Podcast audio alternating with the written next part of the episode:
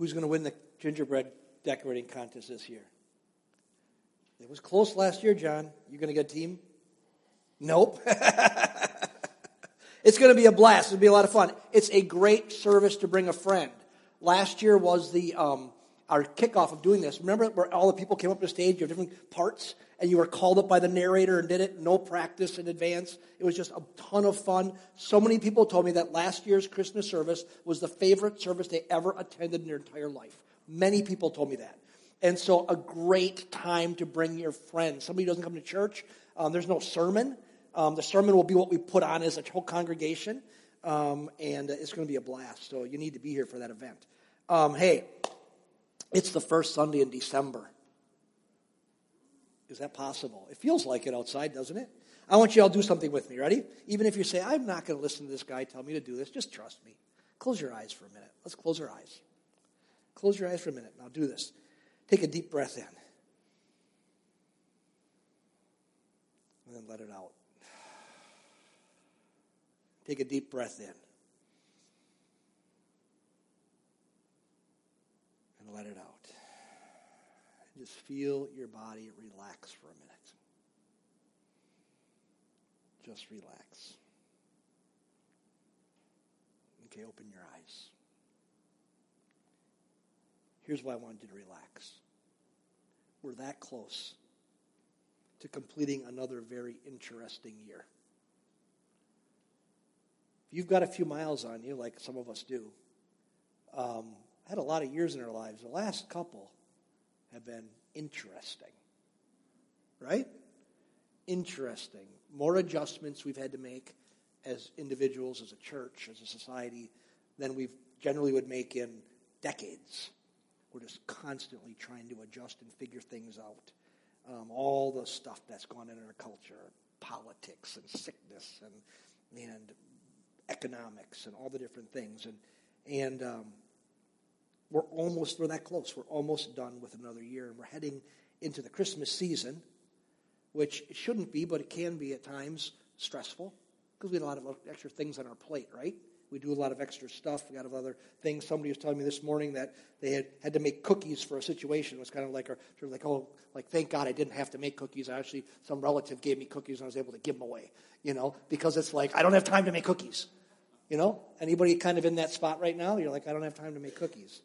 Um, so in light of where we where we are, almost done with another interesting year, um, I think there's something we should be reminded about in the season, and it's this that Jesus, the one that we celebrate at Christmas, I asked my granddaughter yesterday, What's Christmas about? And she said, Santa Claus.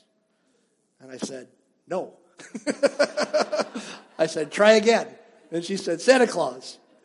And Suzanne said, Whose birthday is it? And she said, Jesus. And said, Right answer. Christmas is about Jesus. Um, that Jesus, the one that we celebrate at Christmas, and we hopefully celebrate Jesus all year round, right?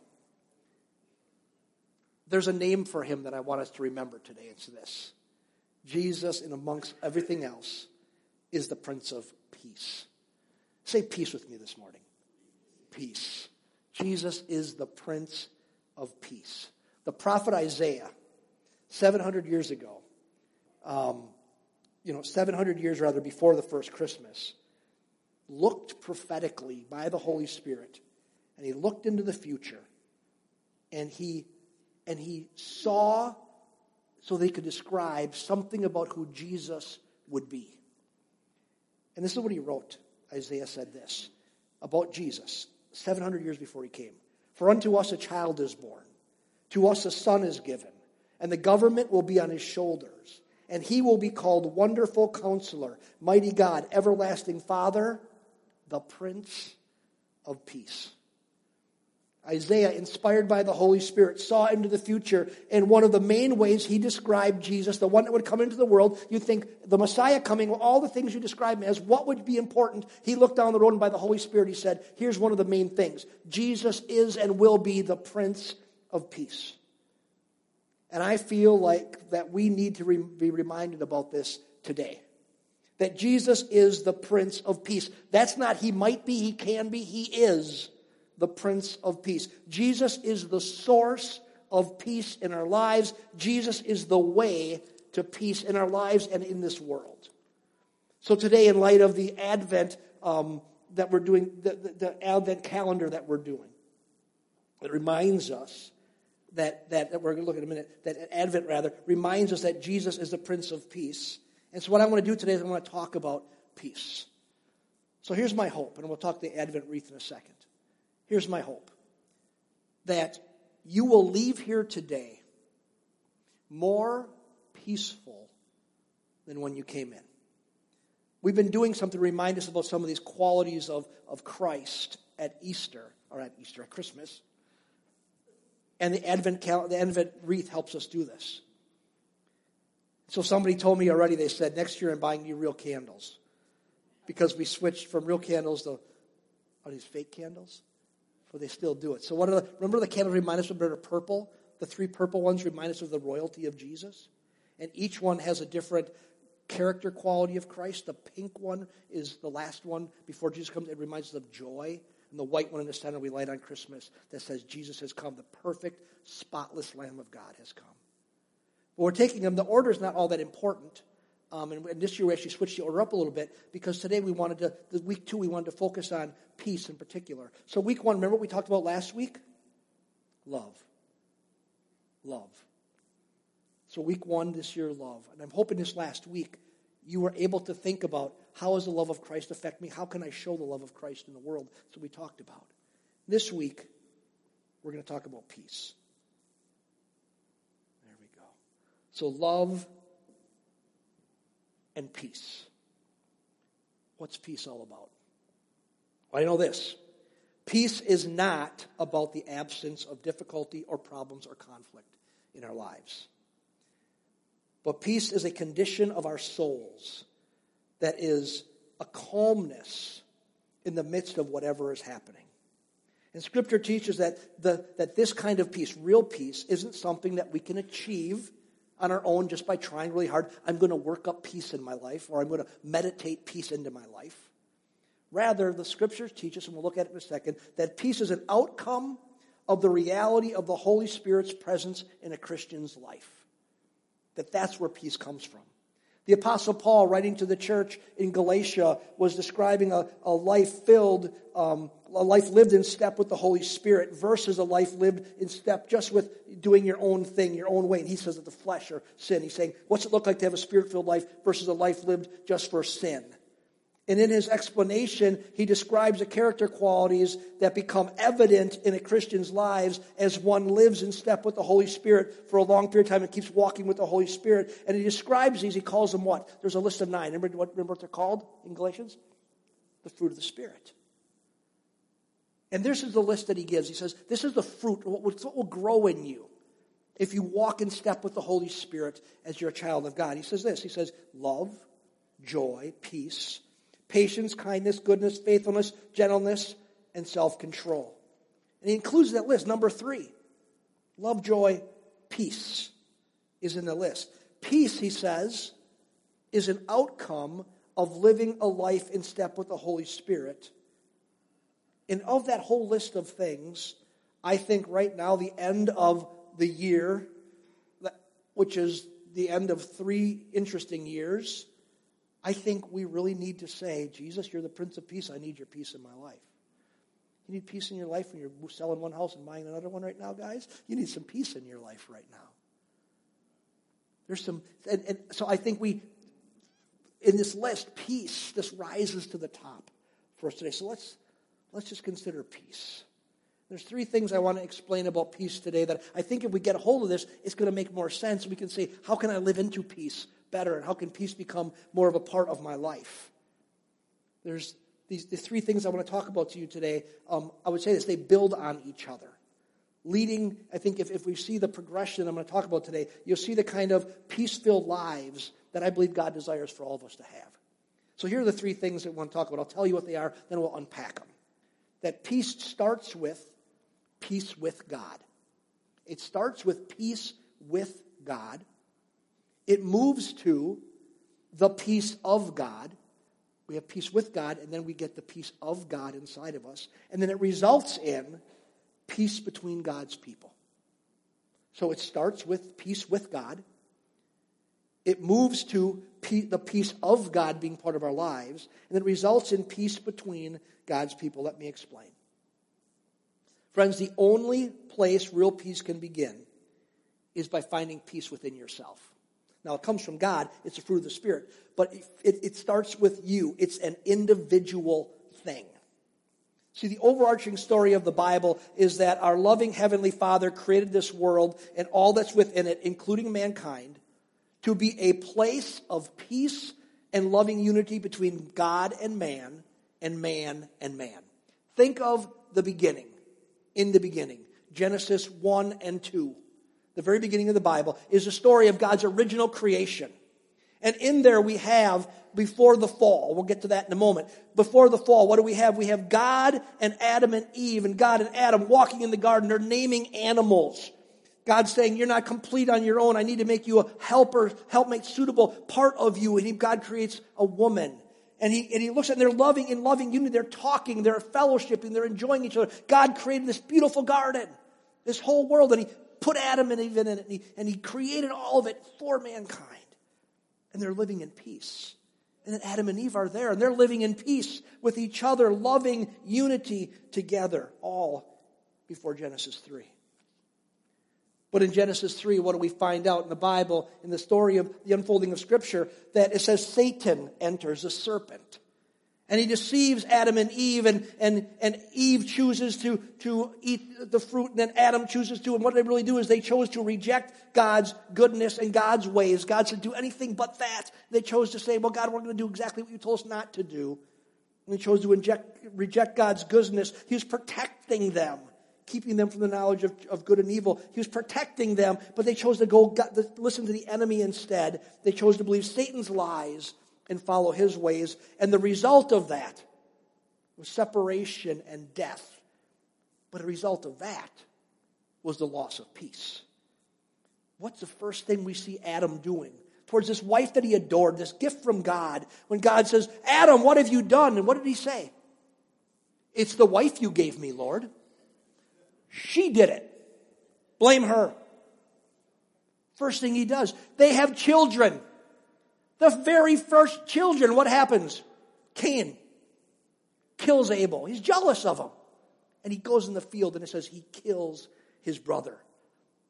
Immediately, because they rejected God's ways and followed, followed um, the, the, the, enemy's ways, um, not only was this relationship severed, this beautiful, beautiful relationship, but but peace was broken. Now there was conflict and anger and separation and no peace in the midst of it. But our always loving God had a plan to bring restoration. He himself, it's the, it's the Christmas story.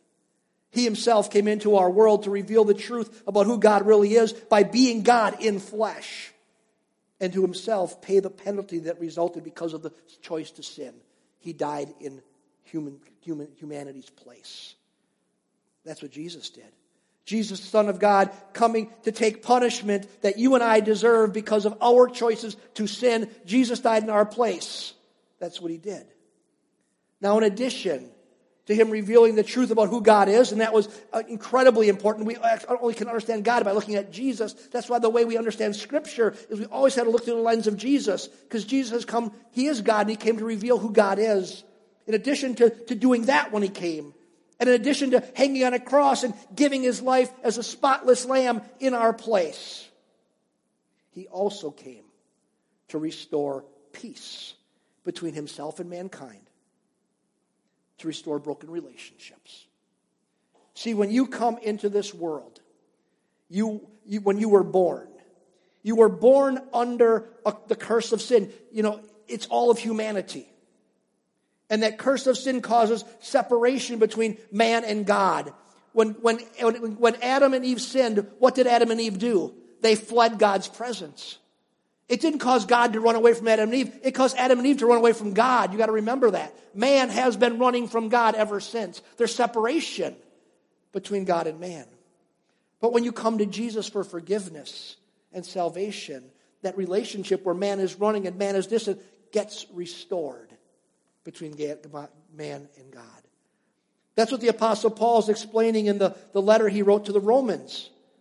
In chapters 3 and 4 to Romans, he's explaining how one is restored in their relationship to God through faith in Jesus.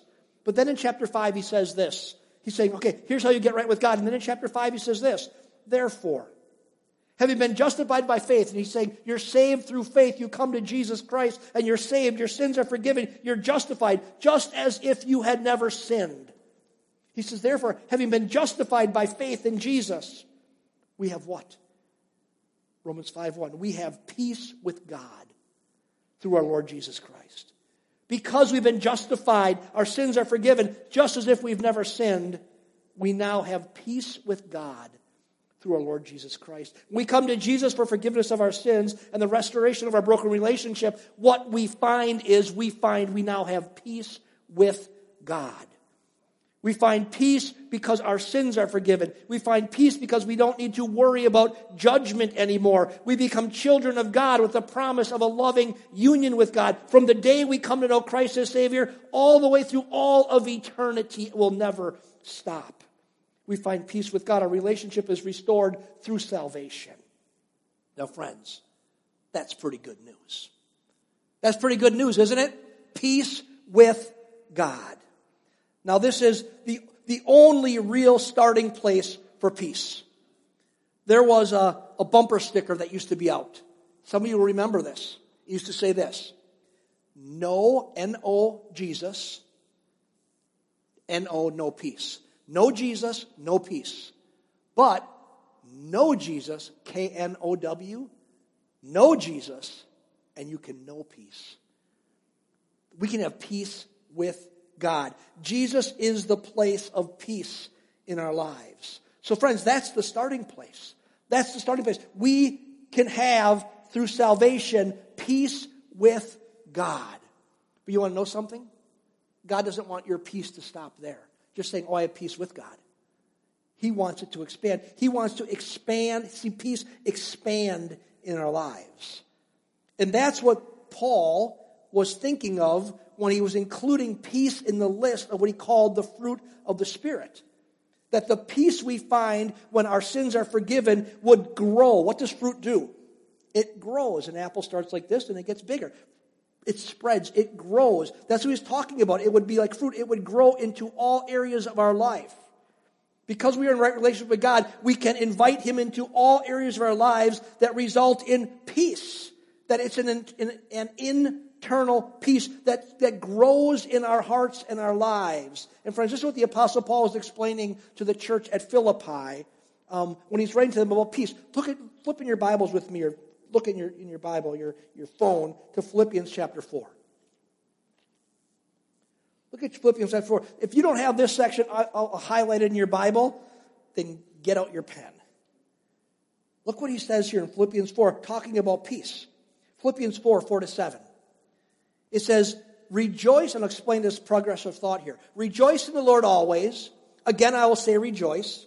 Let your gentle spirit be known to all men. The Lord is near. Be anxious for nothing, but in everything by prayer and supplication with thanksgiving, let your requests be made known to God. Verse 7 And the peace of God, not the peace with God, the peace of God, which surpasses all comprehension, will guard your hearts and your minds in Christ Jesus. Let's break this, these verses down here. What's going on? Verses 4 and 5. Basically, Paul's celebrating a right relationship with God, peace with God. He's saying, rejoice in the Lord. You have, because you have peace, rejoice. Again, I'll say rejoice. The Lord is near. He's celebrating this right relationship with God. That's peace with God. Verse 6, he says, because of the right relationship, we have peace with God. Now we can bring our needs to Him. Because you, you can rejoice in this, because God is near, you're, you're at peace with Him. You can rejoice in that, and you can bring your burdens and your needs to Him. And he says, What's verse 7 say then? He says, Then, if you bring your burdens and your needs to Him, God's peace will hold you. God's peace will sustain you. And not only that, even in the most trying of times, God's peace can be very real. He says, It's the peace of God. And what's he say about it? It surpasses all comprehension. You know what that means? It means it's peace that's so real that it doesn't make sense to anybody else looking on that's going through, you're going through a difficult time and they go, how can you possibly at, be at peace in the midst of what you're going through? Because it's not from you. It's the peace of God that is given to you. You see, when someone without Jesus goes through a situation that's very difficult, it can cause them to be frantic and overwhelmed. And that's natural. But there's something supernatural that's offered to the children of God. That when we walk through tr- tr- challenges, and it says that we, we know we're in right relationship, we're rejoicing in Him always, the Lord is near to us, what we talked about during communion. Therefore, I don't have to be anxious about anything, but I can take it to the Lord in prayer and with thanksgiving make my request be known to Him. And if I do that, then the peace of God, which is so far beyond comprehension for the child of God, will guard my heart and my mind in Christ Jesus. That a Christian can have peace because your good God has you in the palm of his hand. He gives you his peace in the middle of it. That's what it is. It's not your peace. He gives you his peace because guess what? He is the Prince of Peace. So when you take communion and you're saying, You're with me, you're in me, this is my body, you're saying, All of Jesus I invite into me. Jesus is peace. You're inviting peace into your life. That's the peace of God. That's what we get when we start with the peace with God. We get peace with God. It results in the peace of God. It's a calming presence of God Himself being with you even in the most difficult of circumstances. The peace of God. Now, that's also good news, isn't it? So, peace with God, great news. The peace of God, great news. Yet, friends, I believe God wants his peace to expand even further. He wants it to not only because it's so real in you, he wants it to affect you as you interact and have relationships with everybody else that you have interaction and relationships with you. Romans chapter 12, verse 8 says this If possible, it's written to, to Christians, if possible, so far as it depends on you, and that's a very important phrase, so far as it depends on you, be at peace with all men. The ultimate outworking of the fruit of peace is when you and I live in loving unity with one another, which is peace. Think about something. Just be honest. Think of anything, any, any um, historical event you can think of, any attempt you can think of. The reality is this mankind has never been able to establish peace anywhere for any length of time. Just go to a school board meeting right? Today, who are the Packers playing today? Who? Don't say the next thing that you're thinking of.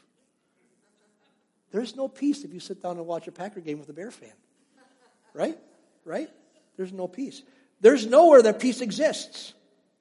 But we, friends, listen. That's a joke, but let's be honest here. Let's be serious. We, the church, the people of God, I believe, have an opportunity. Scripture is teaching it. We have an opportunity to do what humanity, through all their efforts, cannot, has not, will not ever be able to do.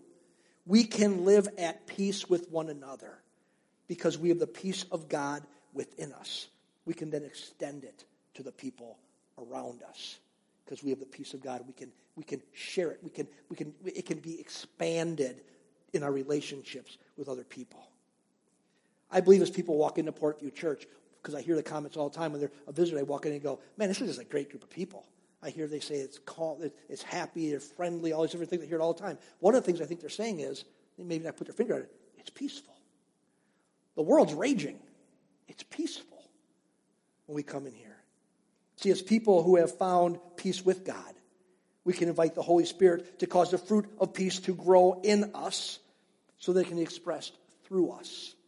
Our relationships can be marked by peace and not conflict. Why? Because Jesus is in the process of transforming us. And Jesus made a promise. He said, The good work I began in you, I will keep doing it until I return. He's doing that work. One of the things he's doing is he's causing his fruit to grow. And one of his great fruit is the fruit of peace.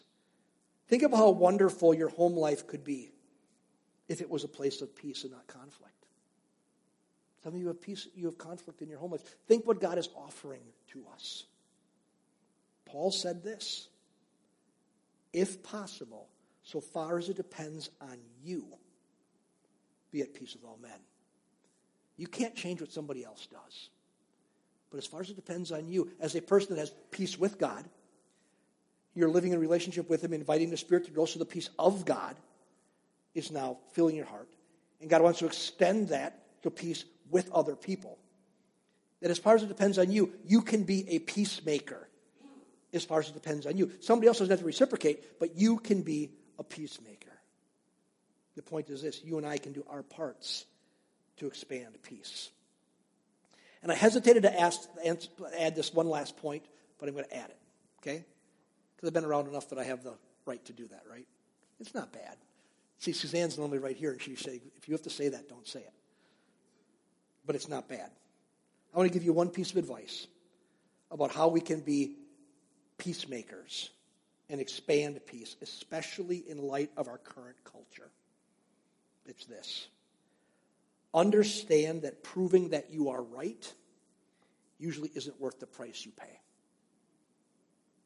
Understand that proving, the need to prove that you are right, isn't usually worth the price you pay. Something that's taken me decades to learn.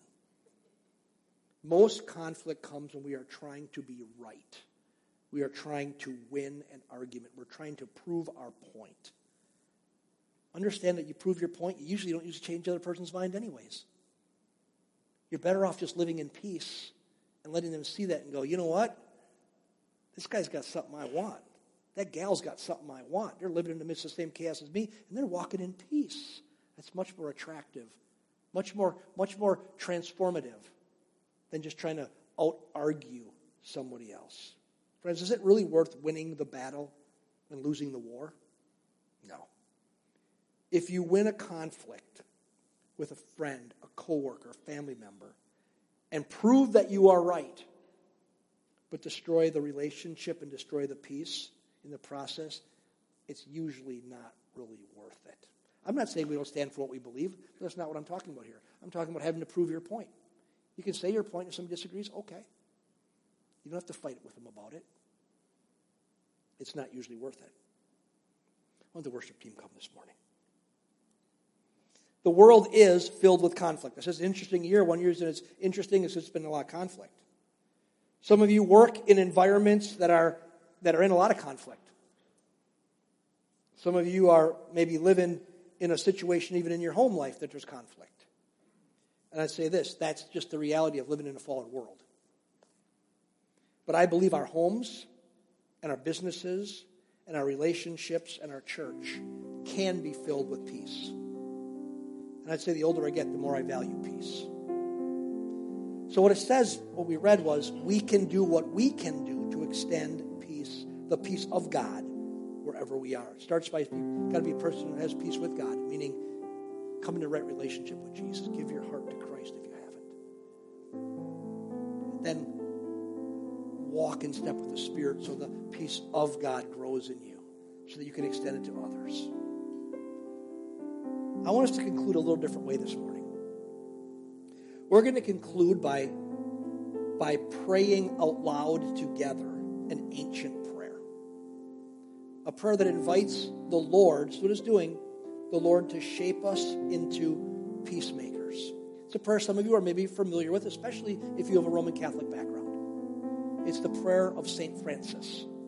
It's going to be up on the screens. I'm going to invite you to pray it. And, I want you to, I'm going to, I'm going to I'll just follow my lead. We're going to pray it out loud and we're going to pray it slowly because I want you to actually think about what you're praying. That I want you to do this as a prayer to the Lord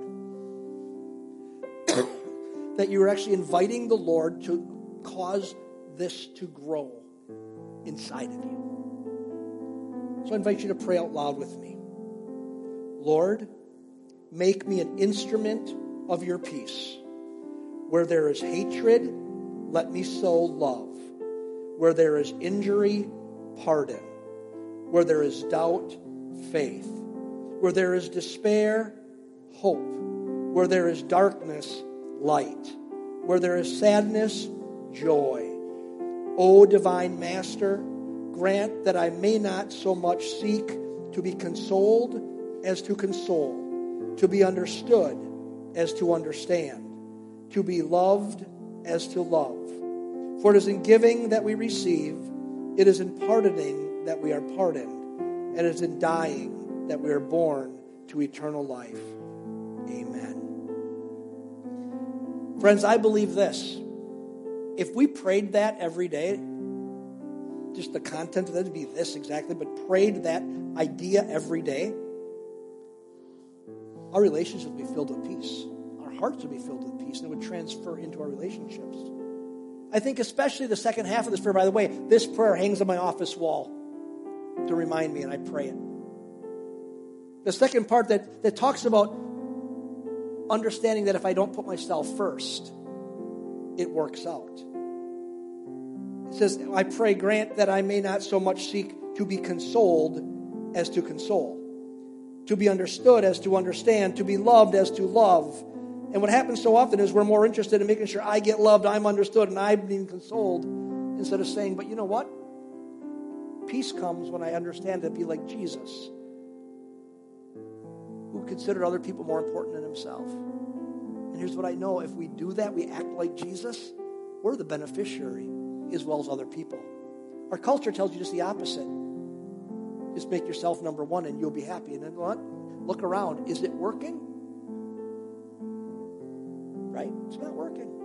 But if we live the Jesus way, what St. Francis was trying to get us to understand here is peace can come if we if we allow the Lord to trans- transform us into these kinds of people. So today, as we close, some of you may just want to spend some time inviting the Holy Spirit to just to shape this part of your life. Say, Lord, you know what?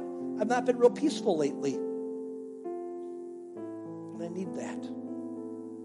I need peace to grow in me. Some of you maybe need to, to uh, as husbands and wives or family members, pray together and just declare over your relationship and over your family, we're going to be a place of peace. There's been a lot of conflict, but we're going to be a place of peace. You're going to say, God, we invite you into this. As far as it depends on me, I'm going to be the peacemaker in the situation. So we're going to close by singing a song that's basically putting this person, some of the th- thoughts of this person, Francis, um, to words. And we're going to, we're going to sing it as a prayer ask you to make it a prayer. If you want to come forward for a prayer also during that time of the song sing, feel free to come forward. Myself, our prayer team will be here. We'll pray with you. So let's sing this song. don't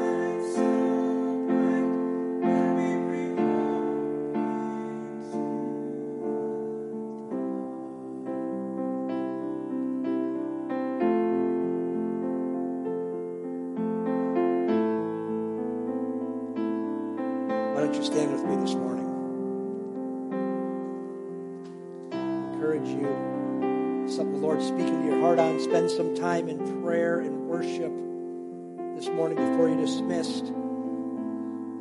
I really do also challenge you that if if your life is more of a place of conflict than peace right now, the peace of peace with God